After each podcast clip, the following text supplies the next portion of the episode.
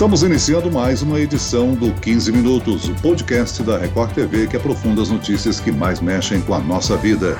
André Oliveira Macedo, conhecido como André do Rap, é apontado como um dos chefes de uma das maiores facções criminosas do Brasil. Ele está solto e foragido após uma decisão tomada pelo ministro do Supremo Tribunal Federal, Marco Aurélio Melo. O que causou a soltura do suposto traficante?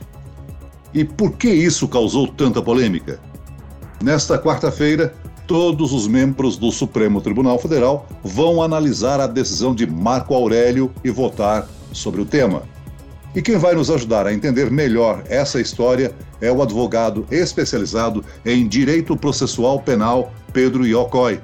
Bem-vindo, doutor. Boa tarde. Aqui comigo também está o repórter do Jornal da Record que acompanha toda essa história, Clébio Cavagnoli. Olá, Clébio. Olá, Celso. Um prazer mais uma vez estar com você aqui no podcast. É um assunto polêmico para a gente conversar, né, Celso? Sem dúvida. Clébio, antes de mais nada, vamos começar a história contando quem é o André do Rap e por que ele foi solto.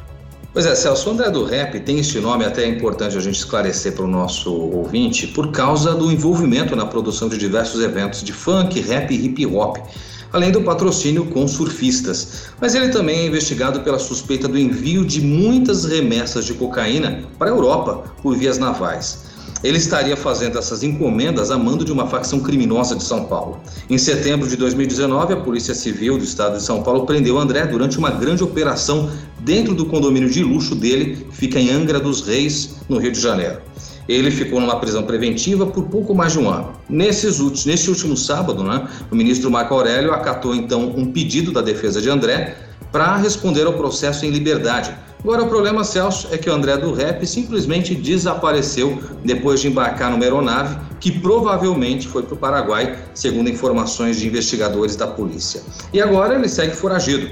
O que causou toda essa polêmica é a lei que permitiu que André fosse solto, aquela conhecida lei anticrime. Então eu já começo perguntando ao doutor Pedro: doutor, o que diz essa lei anticrime? Quando ela foi instaurada e por que o ministro Marco Aurélio Mello usou essa justificativa para soltar o André do Ré? Muito bem, então acho que primeira coisa, o pacote anticrime ele trouxe diversas medidas para o nosso sistema para buscar um pouco mais é, de eficiência.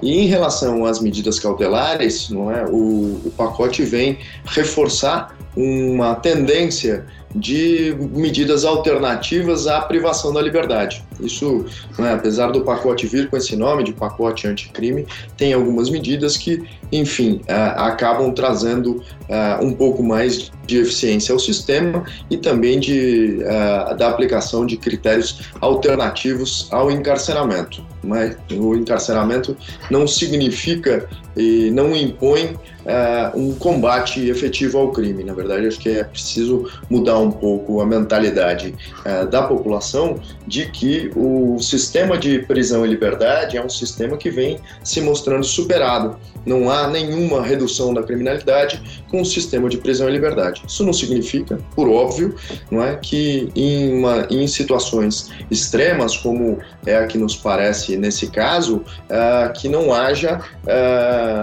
possibilidade de se entender uh, que é necessário o encarceramento é, provisório ou encarceramento durante o processo uh, para aquele determinado caso. Então, não podemos interpretar a, a alteração ou a, ou a sistemática do Código de Processo à luz da exceção. A sistemática do Código de Processo vem para uma gama de casos, para uma gama de regras uh, e que são aplicadas nos casos cotidianos. Para esse caso específico, é, uh, algumas coisas chamam a atenção. A primeira delas é um, um uso uh, de, da distribuição de vários pedidos de habeas corpus perante o Supremo Tribunal Federal com uma busca de um determinado relator que tem um determinado entendimento. Me parece que esse é um problema que ainda está sendo pouco falado, não é, é Clébio, mas que precisa talvez ser um pouco explorado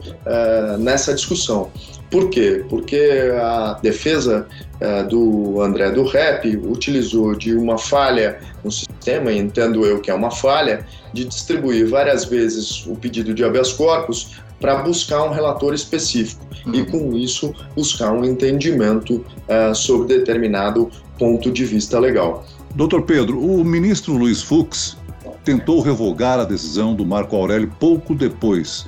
Ele poderia fazer isso com o presidente do Supremo? Isso tem causado mal-estar entre os ministros? Celso, é, ao que parece, é, o presidente do Supremo Tribunal Federal se excedeu é, nesta decisão é, porque cumpre ao relator a apreciação da liminar e depois cumpre a turma julgadora a decisão sobre um determinado ponto ou quando é sua, sua matéria que deva ser levada ao pleno, cumpre ao pleno. Não, não poderia o presidente, a meu ver, fazer essa revisão uh, da decisão do relator. Agora, o presidente do STF, o Luiz Fux, ele marcou para quarta-feira, amanhã, a análise em plenário do habeas corpus que deu a liberdade ao André do Rep.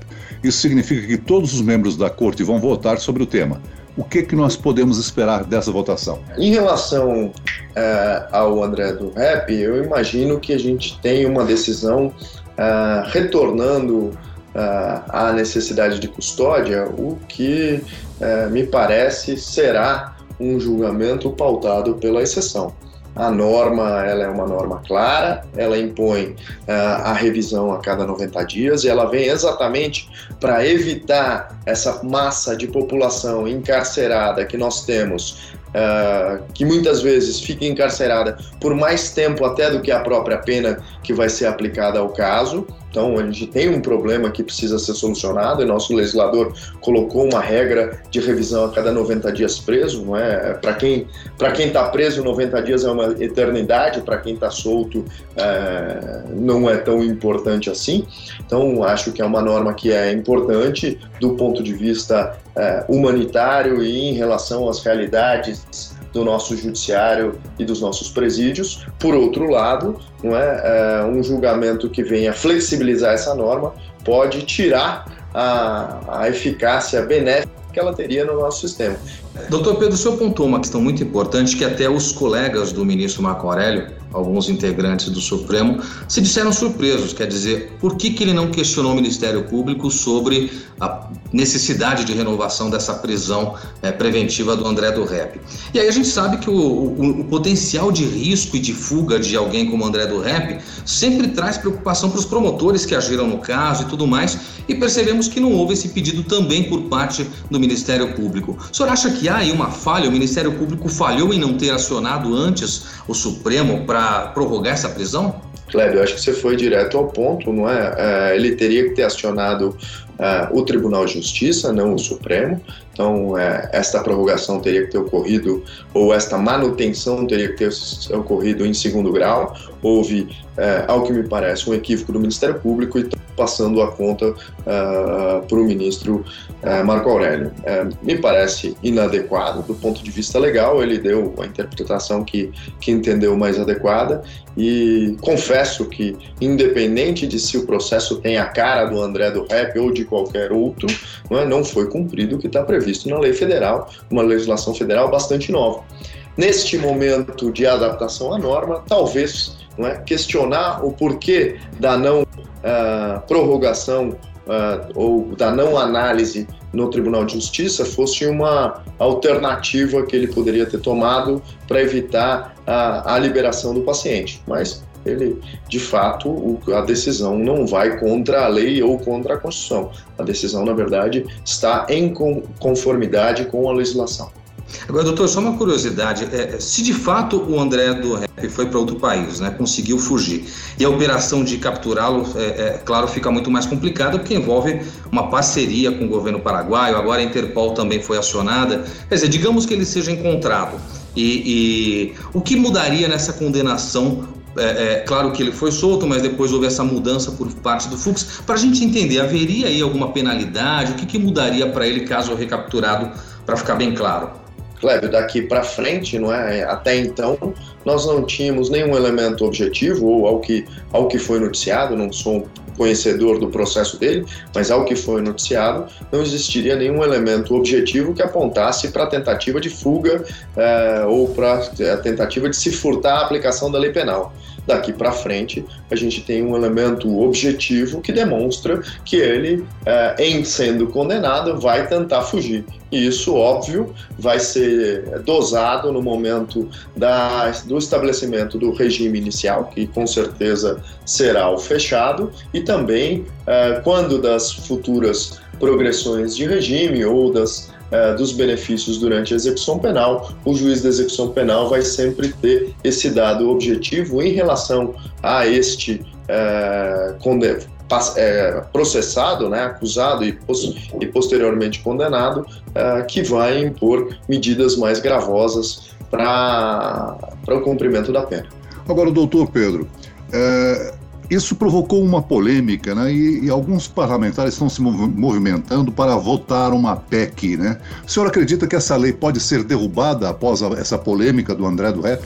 Celso, é, não vejo necessidade para projeto de emenda constitucional. É, nós estamos falando aqui de, uma, de um pacote que veio por lei ordinária, então uma lei ordinária poderia é, alterar é, o texto do, do Código de Processo Penal e retroagir ao texto anterior ou estabelecer, enfim, é, um outro procedimento é, que imponha Uh, não, não a liberação automática, mas uh, uma, uma provocação uh, necessária, enfim, é possível encontrar um meio do caminho.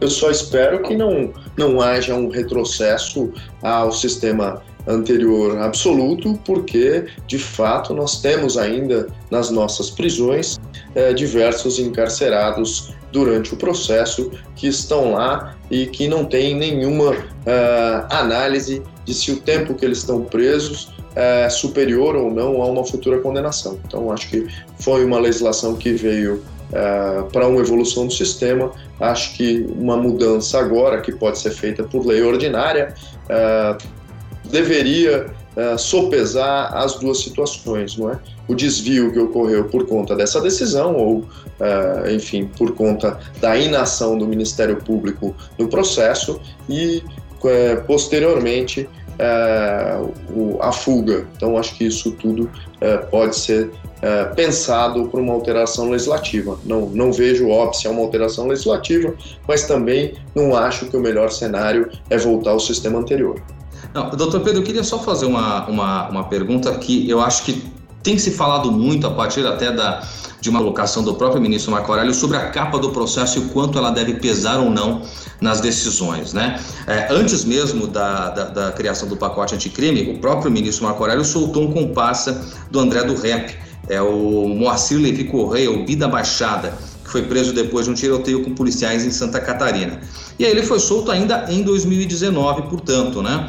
é, para ser mais preciso, em 18 de outubro de 2019. E a gente vê, doutor Pedro, que outros ministros do Supremo, colegas do Marco Aurélio, como Edson Fachin, Luiz Roberto Barroso, quando, e até mesmo Gilmar Mendes, quando confrontados com habeas corpus é, similares a esse, vão então pelo grau de periculosidade do preso. Então não devemos soltar, geralmente é isso que pesa na decisão, porque faz parte de uma quadrilha ou faz parte de um grupo criminoso. É, eu queria a sua opinião como advogado. Quer dizer, a capa do processo deve pesar, a periculosidade do indivíduo deve pesar ou não numa situação como essa? Veja, não há na legislação, em especial neste caso uh, que o ministro Marco Aurélio decidiu, nenhum elemento normativo que aponte a periculosidade do, do acusado como um critério que tenha que ser sopesado. Então, o ministro Marco Aurélio está certo. Na prática, nós estamos absolutamente acostumados nos tribunais de justiça, nos tribunais regionais federais, no STJ e no Supremo Tribunal Federal, da pressão que estes casos onde o criminoso ou onde o acusado é pessoa que compõe organização criminosa, em especial organização ligada ao narcotráfico, que isso tem um peso muito grande. É, isso, óbvio, é, faz com que a maior parte das decisões neste tipo de caso sejam decisões é, muitas vezes é, que buscam outras é, justificativas para fundamentar a manutenção da prisão, ou muitas vezes declaram que, tendo em vista quem é e a periculosidade do agente, que se mantém as, as medidas mais gravosas.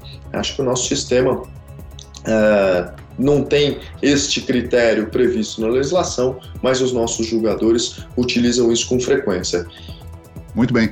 Nós chegamos ao fim desta edição do 15 Minutos. Eu agradeço a participação do advogado especializado em Direito Processual Penal, Dr. Pedro Iocói. Obrigado, doutor.